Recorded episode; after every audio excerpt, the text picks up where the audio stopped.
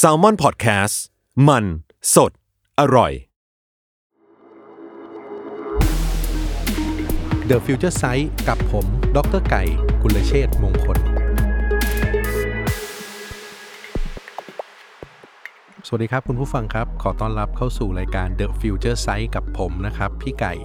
ผู้ช่วยศาสตราจารย์ดรกุลเชษฐมงคลนะครับ วันนี้เนี่ยผมอยากจะมาชวนทุกท่านเนี่ยคุยกันถึงเรื่องเรื่องหนึ่งนะครับที่เกี่ยวข้องกับเรื่องการเมืองบ้าง เรามาฟังเรื่องเทรนด์เรื่องแนวโน้มเรื่องการเปลี่ยนแปลง เกี่ยวข้องกับการเมืองกันนะครับ ต้องบอกว่าการเปลี่ยนแปลงของสภาพแวดล้อมทางการเมืองโลกในปัจจุบันเนี่ยหรือในช่วงเวลาที่ผ่านมาเนี่ย เป็นเรื่องที่ได้รับความสนใจเป็นอย่างมากนะครับ เนื่องจากมันยากที่จะคาดเดา แล้วก็ส่งผลต่อการดำเนินธุรกิจนะครับ รวมทั้งทิศทางของเศรษฐกิจโลกในอนาคตด้วยนะครับ ใน EP เนี้ยผมก็เลยอยากจะพูดถึงเรื่องเรื่องหนึ่งคือเรื่องของ geopolitical impacts after COVID-19 นะครับ หรือพูดง่ายๆเป็นภาษาไทยก็คือ เรื่องของภูมิรัฐศาสตร์การเมืองนะครับว่ามันมี Impact อะไรนะครับ หรือมันเกิดอะไรขึ้นหลังจากเกิด เหตุการณ์โรคระบาดโควิด -19 นะครับ โดยวันนี้เนี่ยผมอยากจะโฟกัสไปที่ประเทศมหาอำนาจ 2 ประเทศนะครับหนึ่งก็คืออเมริกา 2 ก็คือประเทศจีนนะครับซึ่งทุกคนก็คงพอจะทราบกันอยู่แล้วว่าในปัจจุบันเนี้เรื่องสงครามการค้าระหว่างจีนกับสหรัฐอเมริกาเนี่ยดำเนินกันต่อเนื่องมาสักพักหนึ่งแล้ว แล้วก็กำลังเข้มข้นมากนะครับในวันนี้เนี่ยผมก็เลยได้รับเกียรตินะครับจาก เกสท่านหนึ่งนะครับที่จะมาร่วมพูดคุยกับผมในรายการนะครับ ซึ่งขออนุญาตแนะนำเกสนิดหนึ่งนะครับ วันนี้เราได้รับเกียรติจากดรประพีอภิชาติสกลนะครับอาจารย์ประพีเนี่ยหรือพี่ออสผมขออนุญาตเรียกพี่ออสแล้วกันนะครับ พี่ออสเป็นอาจารย์ประจำภาควิชารัฐศาสตร์ที่มหาวิทยาลัยศรีนครินทรวิโรจน์นะครับ แล้วก็เป็นอุปนายกสมาคมอเมริกาศึกษาในประเทศไทยนะครับ หลาย ๆ คนอาจจะ ตั้งคำถามว่าทำไมผมต้องเชิญพี่ออสมาในรายการวันนี้ ก็ต้องบอกก่อนว่า วันนี้เราจะคุยกันเรื่องเทรนด์เรื่องการเมืองเนาะภูมิรัฐศาสตร์แล้วก็เรื่องการเมืองอะไรพวกนี้เพราะฉะนั้นเนี่ยคนที่จะมารายการผมก็ต้องมีความรู้เรื่องนี้หน่อยเป็นผู้เชี่ยวชาญ แล้วก็พี่ออสเนี่ยก็อยู่ในมหาวิทยาลัยเดียวกับผมนะฮะเจอพี่ออสบ่อยมากนะครับแล้วก็ที่สำคัญที่สุดคือผมเจอพี่ออสไปออกรายการช่วงนี้บ่อย ดูจนผมผมมึนไปเลยนะครับจะเป็นรายการของอทางทีวีทางโทรทัศน์ทางพอดแคสต์หรืออะไรมากมายนะครับวันนี้ก็เลยได้โอกาสอันดี ก็เลยต้องรบกวนพี่ออสมาแชร์เรื่องเกี่ยวเกี่ยวกับเรื่องการเมืองหน่อยว่าตอนนี้มันมีการเปลี่ยนแปลงหรือมีเทรนด์เรื่องอะไรใหม่ ๆ ที่มันเกี่ยวข้องกับเรื่องภูมิรัฐศาสตร์บ้างนะครับ แต่ก็อยากจะโฟกัสไปที่ประเทศหนึ่งก็คือสหรัฐอเมริกา นะครับแล้วก็แน่นอนมันต้องไปเกี่ยวกับประเทศจีนด้วย ก็ขอต้อนรับพี่ออสครับ สวัสดีครับพี่ออสสวัสดีค่ะ พี่ออสครับเราเริ่มต้นคำถามแรกเลยดีกว่าว่า พี่ออสคิดว่า geopolitical เนี่ยคำนี้คำว่าภูมิรัฐศาสตร์เนี่ยช่วงเนี้ยมันจะมีการเปลี่ยนแปลงอะไรที่น่าสนใจบ้าง โดยเฉพาะหลังจากเกิดโรคระบาดโควิด -19 ครับตรงนี้เนี่ยมีนักวิชาการนะคะ หลายท่านก็ออกมาพูดกันนะคะ มีออกมาเขียนบทความกัน หลายเรื่องเลยนะคะ ให้ความเห็นเกี่ยวกับเรื่องของอสถานการณ์โลกนะคะ การเมืองโลกจะเปลี่ยนไปยังไงขั้วอำนาจนะคะ อยู่หลายอย่างด้วยกันนะคะ แต่สำหรับส่วนตัวเองเนี่ยอาจจะเดี๋ยวจะขอย่อนะคะ สั้นๆว่ามีอะไรบ้างที่คิดว่าสำหรับส่วนตัวแล้วเห็นด้วยนะคะก็อาจจะถ้าพูดถึงมองในแง่ของมหาอำนาจมีคำถามอยู่แล้วนะคะว่าสหรัฐอเมริกาเนี่ยยังคงจะสามารถกลับมาเป็น ประเทศมหาอำนาจได้อยู่เหมือนเดิมไหมนะคะเพราะว่าสิ่งที่เกิดขึ้นเนี่ยช่วงที่ผ่านมาในสหรัฐอเมริกาก็มีปัญหาทางการเมืองเป็นทุนเดิมอยู่ก่อนหน้านี้แล้วนะคะ ตั้งแต่ช่วงประมาณธันวาปีที่แล้วนะคะเรื่อง impeachment นะคะหลังจากนั้นก็มีปัญหาที่มีปัญหากับอิหร่านนะคะหลังจากนั้นก็มีปัญหากับจีนนะคะซึ่งจริง ๆ สงครามการค้า มีมาอยู่เรื่อยอยู่แล้วนะคะ แต่ก็มันมาในช่วงต้นต้นปีนะคะพร้อมๆกันในหลายหลายเรื่องนะคะตรงส่วนนี้เองนี่ก็เป็นปัจจัยที่ทำให้ตัวสหรัฐอเมริกาเนี่ยมีปัญหามีปัญหากับประเทศต่างๆ ไปแล้วด้วย แล้วยิ่งพอมาเจอกับปัญหาของโรคระบาดตรงนี้นะคะ ยิ่งแสดงให้เห็นนะคะว่าสหรัฐอเมริกาเนี่ยเขาไม่สามารถจะจัดการกับปัญหาวิกฤตโรคระบาดได้ ถ้าเทียบกับประเทศอื่นๆ นะคะส่วนหนึ่งก็อาจจะเป็นเพราะว่ามีมาตรการในการที่เอาไปช่วยเหลือช้าเกินไปด้วยอือฮึนะเพราะฉะนั้นตรงส่วนนี้ไม่ว่าจะเกิดอะไรขึ้นมาทั้งรวมรวมปัญหาทั้งเกิดขึ้นเนี่ยมันมาใส่แบบกับสหรัฐอเมริกาเลยนะคะจึงมีคำถามว่าอเมริกายังคงจะสามารถเป็นประเทศมหาอำนาจได้อยู่หรือเปล่าอือฮึนะคะในหลาย ๆ ความคิดนะคะหลาย ๆ ทฤษฎีก็มีบอกว่าได้บ้างไม่ได้บ้างนะคะแต่สำหรับส่วนตัวเองเนี่ย ก็ยังมองว่าสหรัฐอเมริกาเนี่ยน่าจะด้วยความที่เขาเป็นประเทศมหาอำนาจมานานนะคะเป็นประเทศที่สามารถที่จะเข้าไปยุ่งเกี่ยวกับไปแทรกแซงประเทศไหนก็ได้นะคะแล้วก็ถึงแม้ว่า มันจะมีปัญหาการเมืองภายในหรืออะไรก็ตามนะคะ แต่ด้วยความที่เขาเอ่อสามารถที่จะหยัดยืนมาถึงได้เนี่ย ทุกวันนี้อย่างน้อยเขาก็มีเครดิตแหละอือฮึในการที่เขายังสามารถคิดว่าเขายังสามารถที่จะกลับมาเป็นประเทศมหาอำนาจได้อยู่นะคะโอเคหลังจากในเอ่อหลังจากเหตุการณ์ตรงนี้ผ่านไป แล้วก็ตรงปลายปีนี้จะเป็นส่วนพิสูจน์ด้วยแหละว่าสหรัฐอเมริกาจะกลับมาเป็นมหาอำนาจในเป็นรีพับลิกันนะคะหรือว่าของเดโมแครต นะคะแต่ก็เชื่อว่าสหรัฐอเมริกายังคงจะเป็น decline แต่ว่าก็คิดว่าสหรัฐอเมริกาน่าจะกลับมานะคะนี่ก็เป็นอีกอันหนึ่งเป็นภาพหนึ่ง ส่วนอีกภาพหนึ่งที่เห็นนะคะก็เอ่อคือจีนนะคะเราคงทราบดีอยู่แล้วว่าจีนเนี่ยก็พยายามที่จะขึ้นมานะคะอืมขึ้นมาเพื่อที่จะแข่งขันกับสหรัฐอเมริกาอเมริกาตลอดเวลานะคะแล้วก็มีคนหลายคนเหลือเกินที่ทำนายบอกว่าจีนจะกลับมาจะเข้ามาทดแทนยิ่งใหญ่กว่า อาจสหจะรัฐยิ่องเมใหญ่ริกากว่าด้วยอ่าใช่ผมได้ยินบ่อยมากนะคะคนแล้วพูดเรื่องก็นี้บ่อยมากเอ่อเพราะว่าเราก็เห็น เอาจริง ๆ เราก็เห็นในช่วงช่วงช่วงที่ผ่านมาในเรื่องของเอ่อปัญหาการแก้ไขปัญหาโรคระบาดเนี่ยอือฮึจีนก็ทำได้ดีกว่าสหรัฐอเมริกาครับนะคะถึงแม้ว่าอาจจะเห็นเริ่มต้นจากจีนอือนะคะฮึแต่จีนก็สามารถที่จะใช้เอ่อมาตรการต่างๆเนี่ยจัดการสร้างโรงพยาบาล สามารถจะสร้างได้ภายในแบบ ระยะเวลาไม่นานอือฮึนะคะ แล้วก็อ่าด้วยความที่ประเทศของเขาเป็นประเทศที่ก็เราอย่างที่เรารู้กันก็คือปกครองด้วยพรรคคอมมิวนิสต์นะคะ เพราะฉะนั้นอ่าการตัดสินใจในการที่จะทำอะไรเนี่ยประชาชนเชื่อฟังอือฮึนะคะแล้วก็ตัดสินใจได้อย่างรวดเร็ว เพราะฉะนั้นจึงสามารถจะแก้ไขปัญหาได้อย่างรวดเร็ว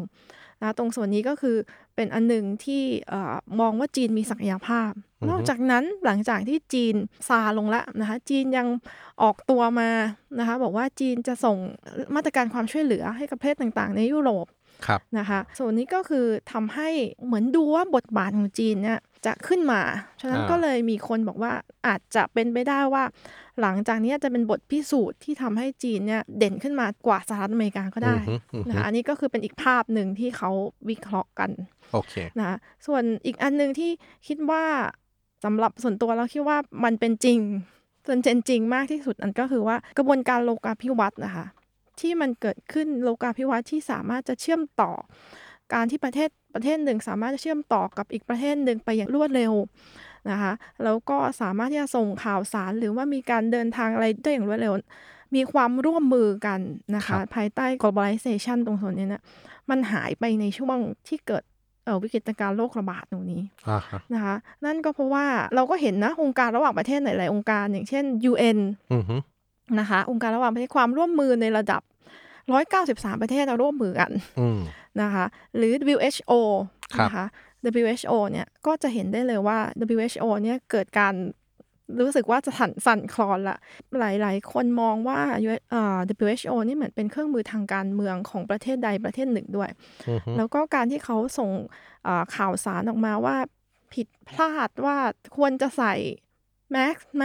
หรือไม่ควรตรงเนี้ยนะคะเอ่อกำลังจะมองว่าตรงส่วนนี้เนี่ย มันก็ทำให้ความน่าเชื่อถือนะคะของความร่วมระดับความร่วมมือองค์การระหว่างประเทศมันก็หายไปอือฮึนะคะแล้วก็ประเทศต่างๆ จะเห็นได้ว่า แค่แก้ไขปัญหาภายในประเทศตัวเองจากให้ให้พ้นจากเอ่อโรคภัยไข้เจ็บตรงนี้เนี่ยครับยังไม่สามารถที่จะทำได้เลยอือฮึเพราะฉะนั้นแบบนี้เนี่ยแล้วเนี่ย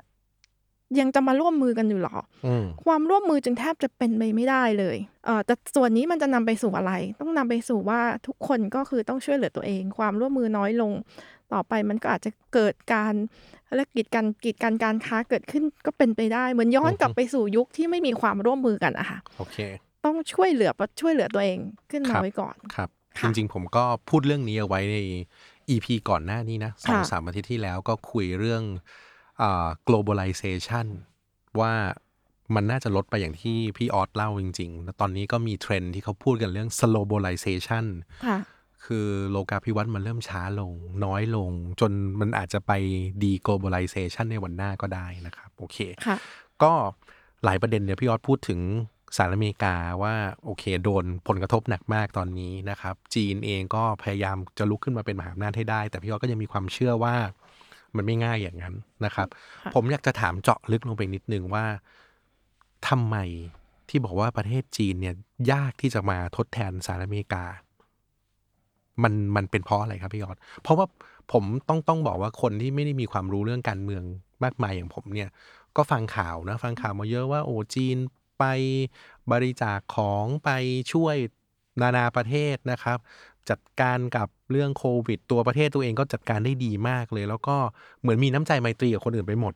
ในขณะเดียวกันคนก็มองว่าสหรัฐอเมริกาเนี่ยออตอนนี้เป็นผู้ร้ายเลย แต่พี่ออสก็ยังมีความเชื่อว่าจีนยังมาทดแทนไม่ได้ อยากจะให้เล่าถึงถึงตรงนี้นิดนึงได้ไหมฮะ่าเพราะว่าเอ่ออ่าสำหรับส่วนตัวเองนะก็มองว่าจีนเองที่ผ่านมาจีนก็พยายามที่จะ ก่อนหน้านี้นะคะอาจจะเป็นเรื่องของความร่วมมือต่างๆ ที่จีนมีอย่างเช่นเรื่องของ One Belt One Road นะคะ ซึ่งสหรัฐอเมริกาเองก็มีนะคะก็มีความร่วมมือในเป็นพันธมิตรของเขาเหมือนกัน คือต่างฝ่ายต่างมีนะคะอือฮึแต่ One Belt One Road เนี่ยค่อนข้างที่จะมาแรงมากนะคะเป็นความร่วมมือกันโดยที่จีนเนี่ยเข้าไปสร้างเส้นทางมันจะเป็นเส้นทางเนาะเขาเรียกว่าบันเบลบันโรดก็คือเข้ามาตามเส้นทางนั้นจีนจะเข้าไปสร้างสะพานสร้างถนน สร้างเอ่อสิ่งของต่างๆที่เอ่อมีประโยชน์ต่อการที่จะให้จีนสามารถจะเข้าไปทำการค้าได้อ่าฮะนะแต่ในขณะเดียวกันนะคะ ต้องบอกว่าจีนเนี่ยนะคะ ก็ไม่ต่างกับสหรัฐอเมริกาตรงส่วนนี้ เพราะว่าจีนจะค่อนข้างชัดเจนในเรื่องของการที่ฉันต้องได้ผลประโยชน์กลับด้วยนะคะอืมอย่างเช่นในการที่จะเข้าไปสร้างทางสร้างถนนในขณะเดียวกันเข้าไป คุณก็ต้องให้คนนะคะจีนเนี่ยสามารถที่จะเข้าไปทำงาน นะคะในประเทศของคุณได้ด้วย ต้องจ้างคนจีนเข้าไปด้วยนะคะนั่นก็คือเอ่อมันจะมีลักษณะของผลตอบแทนอยู่แบบชัดเจน คือไม่ได้นะะไปสร้างฟรีไม่ได้ไปสร้างฟรีๆนะๆคะอ๋อแล้วเวลาก็คนนอกอย่างผมฟังเนี่ยก็จะก็ก็จะไม่ได้ฟังลงไปในรายละเอียดอย่างนั้น จะเข้าใจว่าประเทศจีนนี่เข้าไปช่วยเหลือ โดยไม่ได้รับผลตอบแทนใดๆ อันนี้ไม่ใช่ ก็มันมี มันมีเทคนิคอืมต้องบอกว่ามีเทคนิคหลายอย่างนะคะอือฮึที่จะอือฮึเข้าไปโดยที่จะให้สามารถจะแทรกซึมเข้าไปได้ครับแต่ก็ไม่ใช่ว่าสหรัฐอเมริกาไม่เคยทอืมำนะคะก็สหรัฐอเมริกาก็มีอือฮึนะคะ แต่ก็มีอยู่คำหนึ่งที่สหรัฐอเมริกานี่เพิ่งเพิ่งจะเป็นข่าวนะคะ ที่ออกมาว่า บอกว่าเขาไม่เหมือนกับจีน ตรงที่ว่าเขามีความเป็นจะมีจริยธรรมสูงกว่านะคะสหรัฐอเมริกาอ้างตัวเองว่าตัวเองมีจริยธรรมสูงกว่า แล้วก็เขาปฏิบัติตาม กรอบของกฎหมายอยู่ตลอดอืมซึ่งเขาบอกว่าเขาต่างกับจีนอืมนะต่างกับจีนตรงว่าเออจีนเนี่ยอย่าลืมว่าการอ่าการบริหารประเทศของเขาเนี่ยนะคะเป็นเหมือนเป็นลักษณะพรรคคอมมิวนิสต์ ครับนะเพราะฉะนั้นตัวเองจึงดูดูมีคุณธรรมกว่าอืมนะอันนี้สหรัฐอเมริกากล่าวอ้างแบบอ่านี้เขาเคลมแบบนั้นนะคะอ่ฮเขาก็เคลมของเขาแบบนั้น แต่สำหรับส่วนตัวก็มองว่าถามว่าการขึ้นมาเป็นประเทศมหาอำนาจแทนอเมริกาอเมริกานี่ต้องแบกรับภาระนะคะอือฮึแบกรับภาระเพื่อที่จะคงเอาไว้ ซึ่งถ้าภาษาทางรัฐศาสตร์ความสัมพันธ์ระหว่างประเทศเขาเรียกว่า hegemonic stability คือการคงความเป็นเจ้า ของของของเหมือนประเทศมหาอำนาจแล้วก็อืมควบคุมประเทศต่างๆ ได้ตัวเองโดยที่ตัวเองเนี่ยยอมเสียเหมือนเสียเงินให้อะอือฮึนะคะเสียเงินให้แล้วก็เพื่อเหมือนเป็นป๋าเพื่อควบคุมทุกอย่างได้อ่าฮะมันมีค่าใช้จ่ายอะแล้วจีนทำไม่ได้เหรอครับ จีนถามก็ว่าร่ำรวยนะแต่ต้องถามว่าจีนเนี่ยพร้อมแล้วหรือยังต่างหากอืมนะคะ ว่าเขาจะขึ้นมาแล้วเขาจะยอมที่จะเสียสละ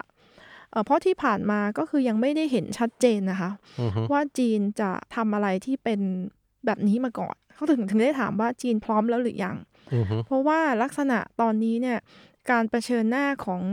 จีนนะคะกับสหรัฐเนี่ยจีนเองก็ยังไม่ได้กล้าปะทะกับอืมตัวของ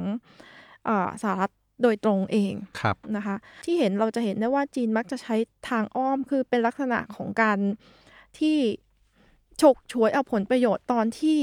อเมริกาเนี่ยกำลังเพียงพร้เพียงพล้ำอืมำ นะคะ จะเป็นลักษณะที่อเมริกาทำไม่ได้เอาจีนจะเข้าไปช่วยทันทีอือฮึนะคะ แต่เขาไม่สามารถที่จะลอนช์หรือว่ามีโครงการอะไรที่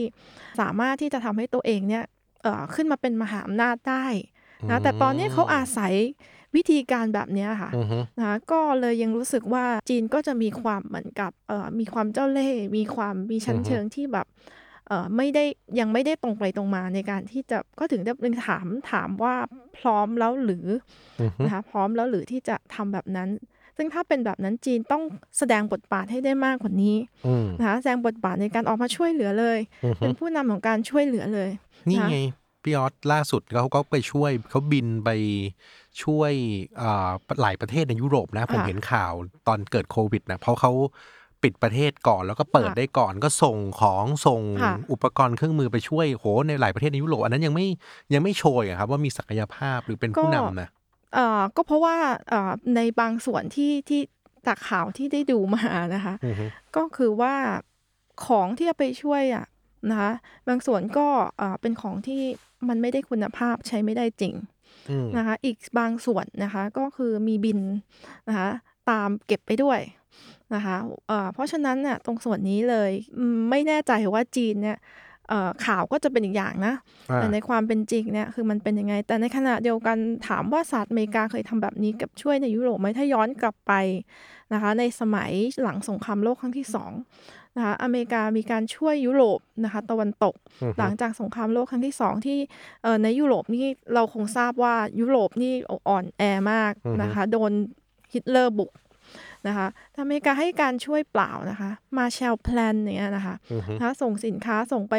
แต่ถามว่าเขาส่งไปเพื่อเขาให้ฟรีก็เขาให้ฟรี แต่สิ่งที่เขาก็ได้ก็คือเขาต้องการพันธมิตรอ่านะอันนั้นก็เขาก็ต้องการพันธมิตร แต่ก็โอเคคือฟรีแต่แต่จีนนี่คือส่งไปแต่ไม่ฟรีเหรอ ส่งบิลตามไปเก็บด้วยเหรอ ก็ก็อันเนี้ยที่เป็นข่าวมาก็เลยไม่แน่ใจในความเอ่อคือคือในบางครั้งอะข่าวเนี่ย เราก็อาจจะ จะไม่ไม่ไม่สามารถที่จะอ่าเช็คอะไรได้นะคะ แต่อ่าฮะแต่แต่มีคือและอีกอย่างหนึ่งต้องบอกว่าประเทศจีนก็คือ เรื่องของข่าวเรื่องของอะไรเนี่ย ผู้สื่อข่าวหรือไม่สามารถเข้าไปทำข่าวอะไรกับประเทศเขาได้ลึกๆจริงโอเคโอเคๆเพราะฉะนั้นเอ่อแต่ถ้าหากว่ามันเป็นรูปนี้นะคะอือฮึเพราะฉะนั้นเราจะเห็นได้ว่า เอ๊ะเขาพร้อมหรือเปล่าหรือว่าเขาต้องการที่จะเอาหน้าอืมนะคะ ในช่วงวิกฤตแบบนี้ที่อเมริกากำลังเพลียงพล้ โอเค ก็เลยอาจจะเป็นไปได้ว่าจีนก็พยายามฉกฉวยโอกาสนี้เพื่อที่จะวิ่งขึ้นมานะครับ โอเคก็ต่างคนต่างความคิดเนาะเพราะเราก็ต้องติดตามเรื่องนี้ต่อไปโอเค คราวนี้ผมอยากจะลองเจาะไปที่อเมริกานิดนึงตอนนี้ช่วงนี้อเมริกามีหลายเรื่องเลยที่น่าสนใจนะครับ อยากจะเรียนถามพี่ออสหน่อยนะครับ อย่างช่วงที่ผ่านมาสักไม่กี่สัปดาห์ที่ผ่านมาเนี่ยเรื่องของจอร์จฟลอยด์นะครับ คือ ผู้ชายผิวสีคนหนึ่งที่ถูกตำรวจผิวขาวนะครับ จับกลุ่มแล้วก็มีการเรียกว่าล็อกตัวแล้วก็กดทับคอจนหายใจไม่ออกเสียชีวิตไป แล้วก็เกิดเป็นเรื่องราวใหญ่โตทำให้คนดำเนี่ย หรือคนผิวสีเนี่ยต้องลุกขึ้นมาประท้วงเนี่ย ตรงนี้มันก็เป็นปัญหาในประเทศที่จะทำให้ให้คนมองว่าอเมริกานี่มีปัญหาเยอะแยะมากมายเลยพี่ออสมองเรื่องนี้ว่าไงบ้างฮะ อ่าก็ถ้าพูดถึงปัญหาเรื่องของเอ่อผิวสีนะคะ มีปัญหาเกิดขึ้นอยู่บ่อยครั้งอยู่แล้วนะคะ ก็เอ่อมันเป็นปัญหาที่ยังไม่สามารถที่จะแก้ไขได้ มันเป็นปัญหามาตั้งนาน แล้วแล้วเป็นปัญหาเอกลักษณ์เฉพาะ เอ่อในสหรัฐอเมริกาด้วยเพราะมันมีประวัติศาสตร์อันยาวนานอือฮึนะคะซึ่งประวัติศาสตร์นั้นอาจไม่ได้พูดถึงนะ แต่ครัจะบบอกว่าปัญหาตรงนี้เนี่ย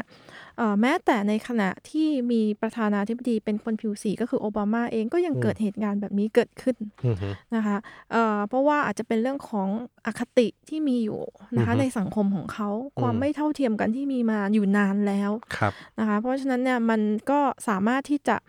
มันมันอคติอะเนาะอืมถึงมันจะกดทับลงไปหรือยังไงก็ตามถึงวันหนึ่งถ้าหากว่ามันมีการเหตุการณ์ที่มันเกิดขึ้นมาปะมันสามารถจะปะทุเกิดขึ้นมาด้วยความอย่างรุนแรงได้อยู่ตลอดเวลาครับนะคะเพราะฉะนั้นเราไม่แปลกนะคะอืมที่พอมีเหตุการณ์แบบนี้คนก็จะลุกฮือเข้ามา แต่ว่าบังเอิญว่าครั้งนี้เนี่ยแต่เราจะเห็นว่ามันค่อนข้างหนักหน่อยอืมนะคะมันค่อนข้างหนักหน่อยก็อย่างที่เอ่อเมื่อตอนต้นได้พูดแล้วว่าเอ่ออเมริกามีปัญหาอะ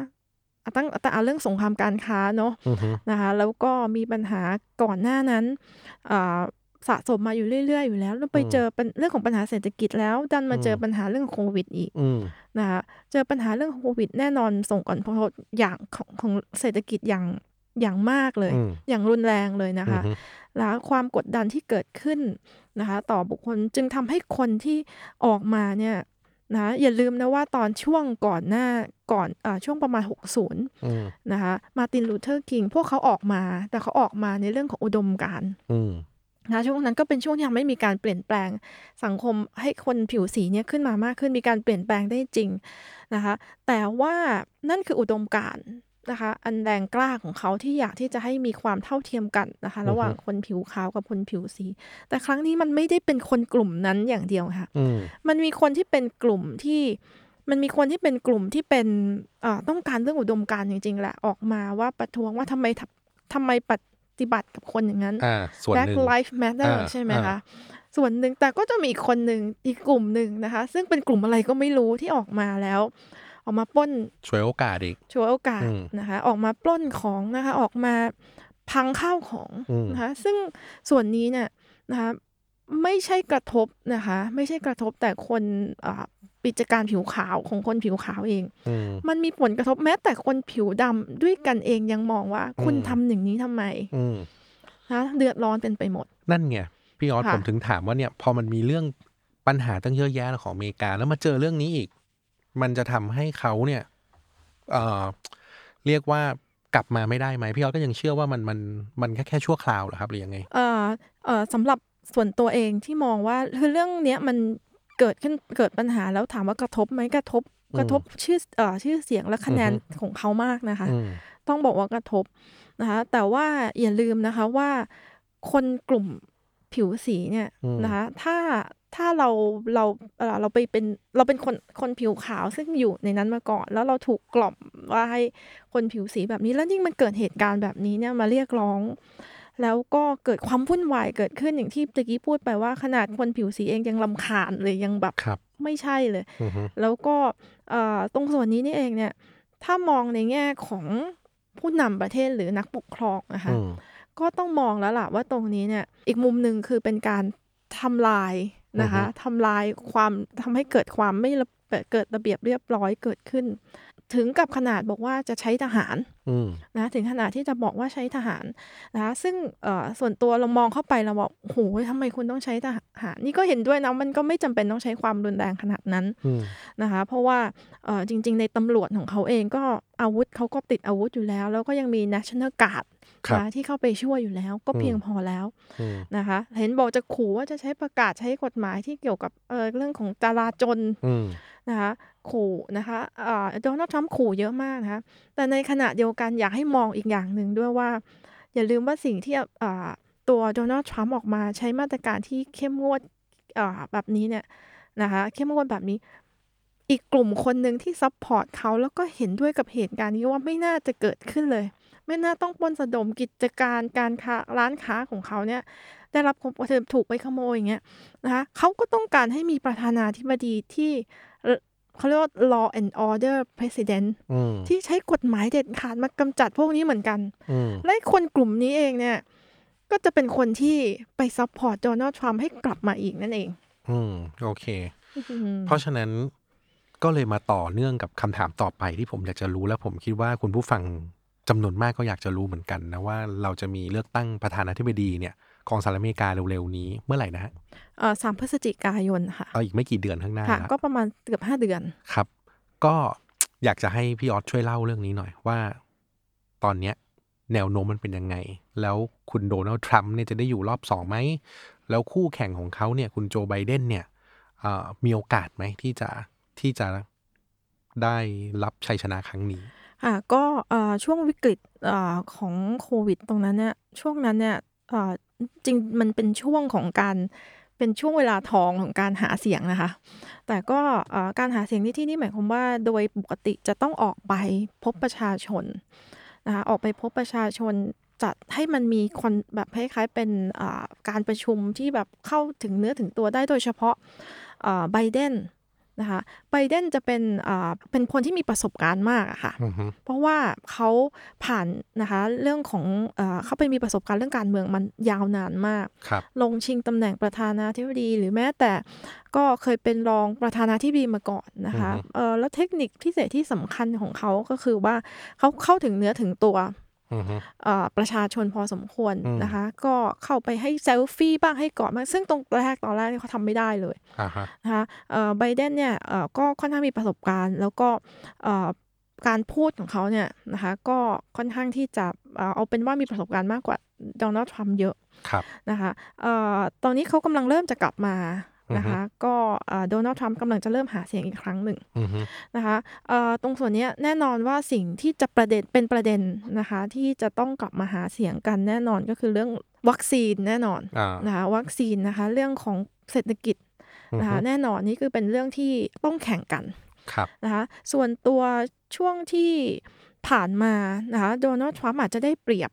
นะคะโจไบเดนตรงที่ว่าโดนัลด์ทรัมป์ออกทีวีแทบทุกวันอืมนะคะเพราะว่าได้ออกมาพูดไงเพราะเป็นปว่าระธานาธิบเพราะดีเป็นประเนาะธานาธิบดีจึงอ่าฮะอาศัยตรงส่วนนี้เนยนะคะอือฮึเป็นเวทีของเขาโดยที่เขาไม่ต้องลงทุนอะไรเลย ตัวไบเดนเองก็ไม่ได้นิ่งดูดายนะคะอือฮึไม่สามารถจะเข้าถึงประชาชนได้เหมือนก่อน ก็ใช้อาศัยเทคโนโลยีทำ พอดแคสต์ด้วยอ่านะคะของตัวเองเลยนะมี podcast ด้วยมีนะพอดแคสต์ด้วย แต่ว่าเข้าไปเข้าไปฟังแล้วมีคนหลายคนคอมเมนต์ว่าน่าเบื่ออ้าวเหรอโอเคน่าเบื่อ เพราะว่าเขาก็อาจจะไม่ได้พูดเก่งเนอะแต่เขาก็เป็นพิธีกรแล้วก็คือเขามีทีมงานด้วยค่ะอ่าฮะในขณะที่ประธานาธิบดีก็มีนโยบายเรื่องของโควิด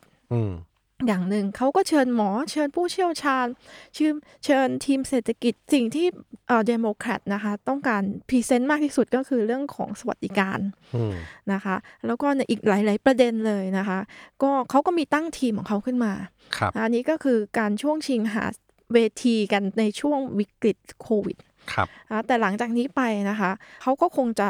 อ่าดำเนินการต่อไปอือฮึซึ่งประเด็นก็คงไม่พ้นตรงเนี้ยค่ะ สวัสดิการนะคะครับ LGBT นะคะครับไม่ก็แล้วก็เรื่องเศรษฐกิจเรื่องโดนัลด์ทรัมป์ก็พยายามตอนนี้ก็พยายามที่จะบอกว่าวัคซีนกำลังจะได้เร็วๆนี้ละครับซึ่งถ้าโดนัลด์ทรัมป์หาวัคซีนมาได้คะแนนเสียงเขาก็ทำจะได้กลับก่อนมาเนาะอ่าฮะโอเค แล้วโพลได้ไหมโพลตอนนี้เขามองกันว่าไงฮะโพลนะคะ ถ้าณเวลานี้นะคะอ่าฮะโพลก็เอ่อเป็นไบเดนที่นำ โอเคโพลตอนนี้เป็นไบเดนที่นำแต่ว่าโดนัลด์ทรัมป์เองทีมงานก็ไม่พอใจอ่าฮะนะคะก็ไปว่าอย่าง CNN ก็ไปบอก CNN ว่า คุณออกมาทำแบบนี้ไม่ได้ ชี้นำชี้นำนะคะอ่าแต่ CNN ก็เป็นสื่ออือฮึเขาก็มีเสรีภาพนี่ในการอืมที่เขาก็บอกว่าเขาก็บอกไม่ได้เขาเขาก็คงจะไม่ได้ถอนหรืออะไรนะแต่คะโพลเมื่อเลือกตั้งครั้งที่แล้วก็โพลบอกฮิลลารีมานะฮิลลารีก็แพ้ค่ะทรัมป์ได้เนาะค่ะเพราะฉะนั้นเราก็เอาแน่นอนกับโพลไม่ได้นะพี่ฟังเพลินๆนะ ก็ฟังเพลินๆ แล้วก็อ่าฮะจากนี้ต่อไปตั้งเกือบห้าเดือนนะอือฮึอย่างที่ผ่านมาจะรู้ไหมเกิดโควิดอ่าถ้าโอเคไม่มีโควิดนะอืมโดนัลด์ทรัมป์นอนมา อย่างนั้นเลยเหรอ นอนมาเลยอ่าฮะนะนอนมาเลยจริง ๆ เพราะว่าโอเคโดยปกติแล้วเนี่ยค่ะอ่าคือเพื่อความต่อเนื่องของนโยบายด้วยเนาะอืมแต่ถ้ามันไม่ได้เลวร้ายแบบ มากจริง ๆ คือมันเป็นคำว่าคือเราเราเราอยู่ข้างนอกอะ่ะ เราจะจัดเขาไม่ได้ดีเท่ากับคนที่อยู่ในประเทศอะ่ะ โอเค อืมอืมเราก็ไม่คนเข้าที่เป็นใจอเมริกันอะเราจะเออไม่เข้าใจ โอเคอืมครับผม โอเค คุยกับพี่ยอดมาหลายเรื่องเลย เดี๋ยวผมอยากจะสรุปนิดหนึ่งนี่คุยกันเพลินคำถามผมถามไปหลายคำถาม แต่เล่ากันต่อเนื่องไป สรุปอย่างนี้ พี่ออสมองว่าภูมิรัฐศาสตร์ โลกมีการเปลี่ยนแปลงจริงเอ่ออเมริกาเนี่ยโดนมีปัญหาเยอะ โดนโจมตีเยอะ แล้วจีนเองก็ก็พยายามจะจะขึ้นมาเป็นผู้นำให้ได้ แต่พี่ออสก็ยังมองว่ามันไม่ง่ายเนาะ อันนี้คือประเด็นแรกที่เราคุยกันว่า จีนก็ยังมีทำอะไรที่ยังไม่โปร่งใสนักนะครับ แล้วก็ไม่ใช่เรื่องง่ายที่จะมาทดแทนอเมริกาเนาะ เพราะฉะนั้นเนี่ยเรื่องนี้ก็ต้องดูต่อไปนะครับค่ะเรื่องต่อมาที่พี่ออส พูดถึงก็ตรงกับเทรนที่ผมได้เคยเล่ามาแล้ว เรื่อง globalization มันจะเริ่มลดลงช้าลง เพราะคนเริ่มอยากที่จะพึ่งพาตนเองมากขึ้น อาจจะเริ่มมีกลับมามีการกีดกันทางการค้าอีกนะครับโอเค เราคุยกันถึงเรื่องปัญหาต่างๆ ที่เกิดในอเมริกาก็เหมือนมาเล่าให้คุณผู้ฟังฟังด้วยว่าเออเรื่อง racism เรื่องคนผิวขาวคนผิวสีก็เป็นเรื่องที่เกิดมานานแล้วนะครับ ก็แก้ไขไม่ได้หรอกแต่ก็ไม่น่าจะเป็นเรื่องใหญ่ถึงขนาดทำให้อเมริกาเนี่ยถดถอยแล้วก็ ไม่ได้กลายเป็นมหาอำนาจเหมือนเดิม มันคงไม่ได้เป็นเรื่องใหญ่ขนาดนั้นนะครับ แล้วก็สุดท้ายเราวนกลับมาถามหน่อยซิว่าเรื่องทรัมป์กับไบเดนเป็นยังไง ซึ่งพี่ออสก็มองว่าตอนนี้ตามโพลพี่ออสบอกว่าไบเดนนำอยู่ แต่ว่าอะไรก็ไม่แน่นอนกับ 5 เดือนที่จะเกิดขึ้นนี้นะฮะโอเค ถึงตรงนี้ผมอยากจะสรุปอะไรนิดหน่อยนะให้คุณผู้ฟังฟังนะครับว่า ประเด็นสำคัญสำคัญวันนี้ผมอยากจะอยากจะเล่าอยากจะอยากจะถามเลยจะคุยเรื่องเกี่ยวกับผลกระทบ นิดหนึ่งว่าที่เราฟังมาทั้งหมดเนี่ยว่ามันมีการเปลี่ยนแปลงทางด้านการเมืองเกิดขึ้นนะครับ อเมริกาเองเจอปัญหามากจีนเกิดขึ้นมามีสงครามการค้าพวกเนี้ยแล้วสงครามการค้าพวกนี้ระหว่างอเมริกากับจีนที่มันเกิดปัญหาอยู่เนี่ย ผมอยากจะทราบในมุมมองของพี่ออสหน่อยว่ามันน่าจะไปอีกนานไหมอันดับแรกคำถามแรกก่อน และ ไม่ว่ามันจะไปอีกนานไม่นานมันส่งผลกระทบอะไรกับธุรกิจบ้างโดยเฉพาะธุรกิจไทยครับ พี่ออสมองยังไงสองคำถามค่ะก็อ่าสงครามการค้านะคะ แม้ว่าในช่วงนะคะช่วงที่มีวิกฤตการณ์โรคระบาด ซึ่งจริงๆ ควรจะเป็น first priority นะคะ แต่ในขณะเดียวกันต้องบอกว่าโดนัลด์ทรัมป์นี่ก็อ่ายังแสดงความแข็งกร้าวต่อทุกสิ่งอืมนะคะ ไม่ว่าจะเป็นไม่เอาองค์การนู่นไม่เอาแล้วจับจีนเองก็อ่า แทนที่จะร่วมมือกันครับนะคะจริงๆ มองเห็นภาพว่ามีจริงๆมีนักวิชาการนะคะอือฮึเอ่อที่เสนอว่าอเมริกาควรจะเข้ามาเล่นบทบาทร่วมมือกับชาติอื่นในการที่จะเข้ามาร่วมมือในการจัดการและภาพจะสวยกว่าอ่าภาพมันจะสวยกว่าแต่แต่ไม่ไม่แต่เขาเป็นไม่คน aggressive ไงคุณโดนัลด์ทรัมป์เนี่ยเขาก็มีปัญหากับจีนนะคะอ่าทะเลาะกับจีนหาเรื่องจีนอืมนะคะว่าเออเอาเรียก ไวรัสโคโรนาไวรัสจีนเออนะอะเอามันเข้าไปเยอะขึ้นนะคะอ่าในขณะเดียวกันก็ยังกดดันจีนอีกบอกว่าขึ้นภาษีอืมนะคะสินค้าจีนเข้าไปอีกสินค้ามันก็เริ่มเขาเรียกว่าอะไรเพราะฉะนั้นเนี่ยเพิ่งเจรจาจำได้ว่าเพิ่งเจรจาตกลงเฟสหนึ่งของสงครามการค้าอืมไปได้เมื่อเอ่อก่อนที่จะเกิดเหตุการณ์เนี่ยค่ะอือฮึเกิดขึ้นก่อนเกิดเหตุการณ์โควิดเกิดขึ้นนะคะเอ่อจริงๆมีคนมาสัมภาษณ์อืมนะ บอกว่ามาสัมภาษณ์พี่บอกว่าเอ่อสงครามเนี่ยมันมันมันจบใช่ไหมมันจบแล้วเนาะออนี่ถามนี่คำถามเดียวกับนี่ผมเลยคำถามเนี่ยจบจจบบแล้วไม่เนอะจบอีกนานไหมอืมก็เอ่อส่วนตัวจำว่าฟันธงไปเลยว่าไม่จบอ่าฮะมันยืดเยื้ออืมมันก็ยืดเยื้อจริงอืมฮึๆนะณปัจจุบันเนี่ยเอ่อก็เนี่ยก็คือสงครามการค้าที่ยังคงอยู่อืมนะสงครามการค้ายังคงอยู่ถามว่าจะเจรจาเขาดีใจกันนะตอนแรกเฟสหนึ่งโอ้ยครับแต่มันก็ทำให้โลกเรา ดูดีขึ้นดีขึ้นนะ ดูดูดีขึ้นเย็นลงหุ้นเฮิรนอะไรก็ดูดีขึ้นในนะคะช่วงนั้นอ่าใช่แล้วก็เอ่อเหตุการณ์ตรงส่วนนั้นก็มีคนวิเคราะห์เลยว่ามันก็คือสงครามเย็นภาคสองอ่าฮะแต่เป็นสงครามเย็นที่เป็นเรื่องของเศรษฐกิจครับอะแต่สำหรับตรงเนี้ยณปัจจุบันที่ยังดำเนินไปข่าวที่ออกมาก็เราก็ยังเห็นอยู่ว่าสงครามการค้าไม่น่าจะเลิกง่ายโอเค ไม่น่าจะจบเร็วๆๆไม่น่านี้จบในง่ายครับถามว่าผลกระทบผลกระทบอ่านะคะผลกระทบว่าจะเกิดขึ้นอะไรก็คือเอ่อเอ่อ การที่สองประเทศนี้นะคะสองประเทศนี้ทะเลาะกันก็คงเหมือนกับเอ่อเราก็จะเห็นได้ว่า โอ้เราก็ต้องพึ่งพาสหรัฐตลาดเขาจีนนี่เราใกล้เราครับ แล้วไหนจะทั้งคู่ก็คือเป็นพันธมิตรอันเก่าแก่ของเราอ่าเราไม่รู้เขาเห็นเราแบบนั้นหรือเปล่าแต่เราเห็นเขาแบบ ทั้งคู่เลยเราคือเราก็ชอบทั้งสองประเทศว่างั้น คือคือเราเรามองว่าเราเป็นพันธมิตรอันเก่าแก่ของเขา แต่ก็อืมในขณะเดียวกันเราไม่ทราบเขามองเราอย่างไงอ่าอันนี้อันนี้เราไม่รู้ อันนี้ก็คือว่า เพราะฉะนั้นตรงส่วนนี้เนี่ยนะคะ มันก็เอ่อเป็นสิ่งที่ถ้าถามว่าไทยนะคะเอ่อแน่นอนมีคำถามนี้เกิดขึ้นอยู่แล้วว่าไทยจะไปทางไหนดีอืมเราจะเลือกไปหาเอ่อจีนหรือเราเลือกจะไปไปหาสหรัฐนะคะอืมซึ่งเอ่อถ้าเป็นคำตอบที่เป็นคำตอบทางการทูตครับนะคะ ก็คงจะตอบว่าเราต้องต้องไปทั้งสองฝ่าย โอเคนะคะ แล้วก็ประเทศไทยเราอาจจะไม่ได้มีอ่าอำนาจต่อรองอะไรมาก ถ้าพูดถึงประเทศไทยนอกจากการที่ประเทศไทยเราเข้าไปมีบทบาทเข้าไปอยู่ในอาเซียน แล้วใช้อาเซียนเป็นตัวต่อรองครับนะคะตรงส่วนนี้ล่ะจะมีมีอำนาจต่อรองสูงขึ้น ก็คือต้องผ่านอาเซียน นะคะนี่ก็คือเป็นคำตอบแบบนักการทูตแต่ถ้าประเทศไทยเดี่ยวๆเนี่ยไม่น่าจะไปนะคะต่อรองอะก็ไรได้ก็ไม่น่าจะต่อรองแต่เพราะฉะนั้นเราจึงต้องคีปความสัมพันธ์อ่าฮะนะคะของทั้งสหรัฐแล้วก็จีนครับค่ะ อันนั้นน่ะคือมองในมุมของ policy เลยนะใช่นค่ะโยบายเลยก็คือ รัฐบาลก็ควรต้องทำอย่างนั้น ซึ่งผมคิดคิดว่าก็กำลังทำอย่างนั้นอยู่แหละใช่ค่ะก็ดีทั้งกับทางสหรัฐเอง ดีทั้งกับทางจีนเองนะครับเอ่อในส่วนตัวผู้ประกอบการเอง ถ้าคราวนี้มองลึกลงไปไม่ได้แค่ระดับประเทศระดับรัฐ แล้วมองไปถึงผู้ประกอบการเลย สิ่งที่จะทำได้เนี่ย คือผมว่าคงทำอะไรได้ไม่มาก เพราะมันเป็นเรื่องการเมืองเราไปควบคุมอะไร ไม่ได้สักเท่าไหร่นะครับ แต่พี่ออสคิดว่าผู้ประกอบการทำอะไรได้มั่ง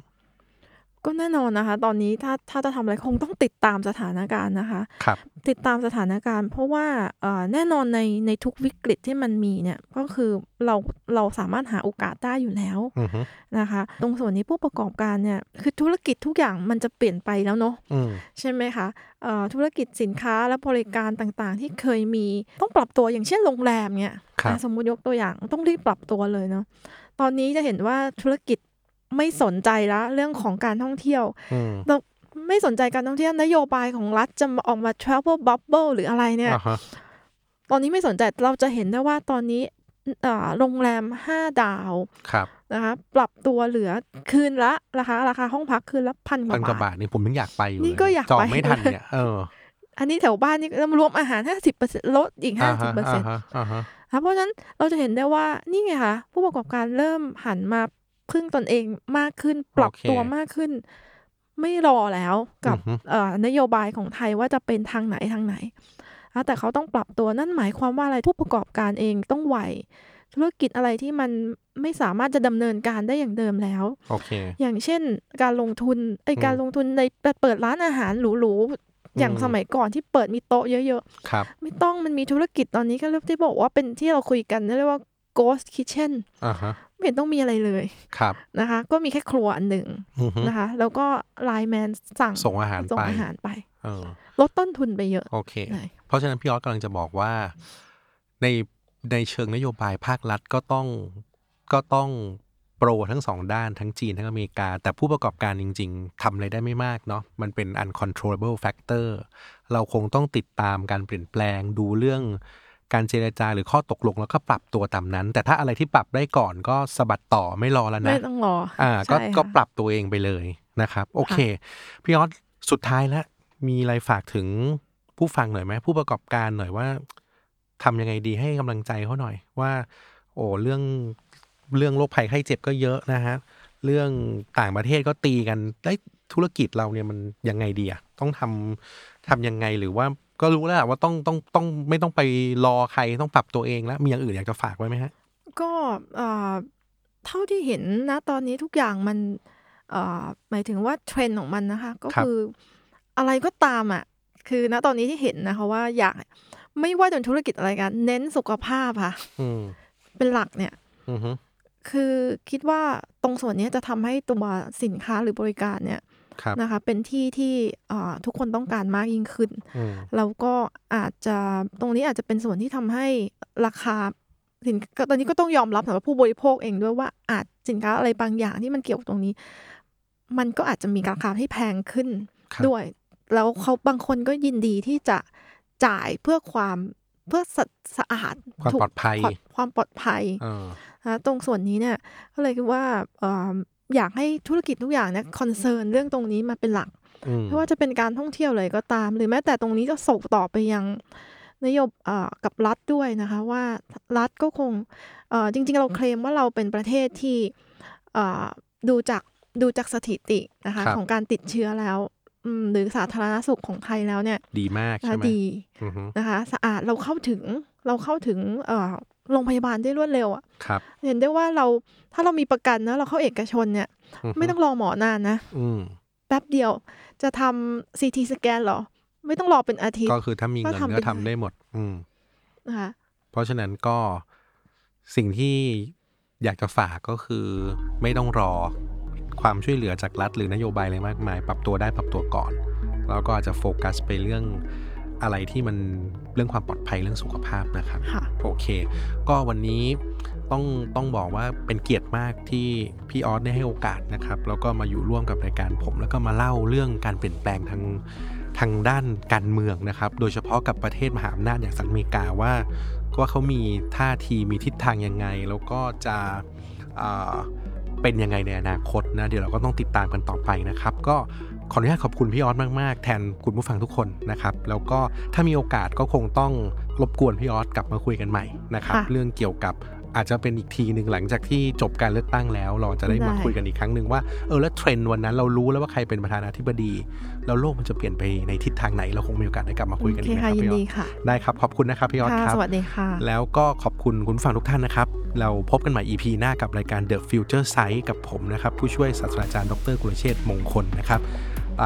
เจอกันทุกวันพฤหัสทางทุกช่องทางของ s ซ l m o n Podcast สวัสดีครับ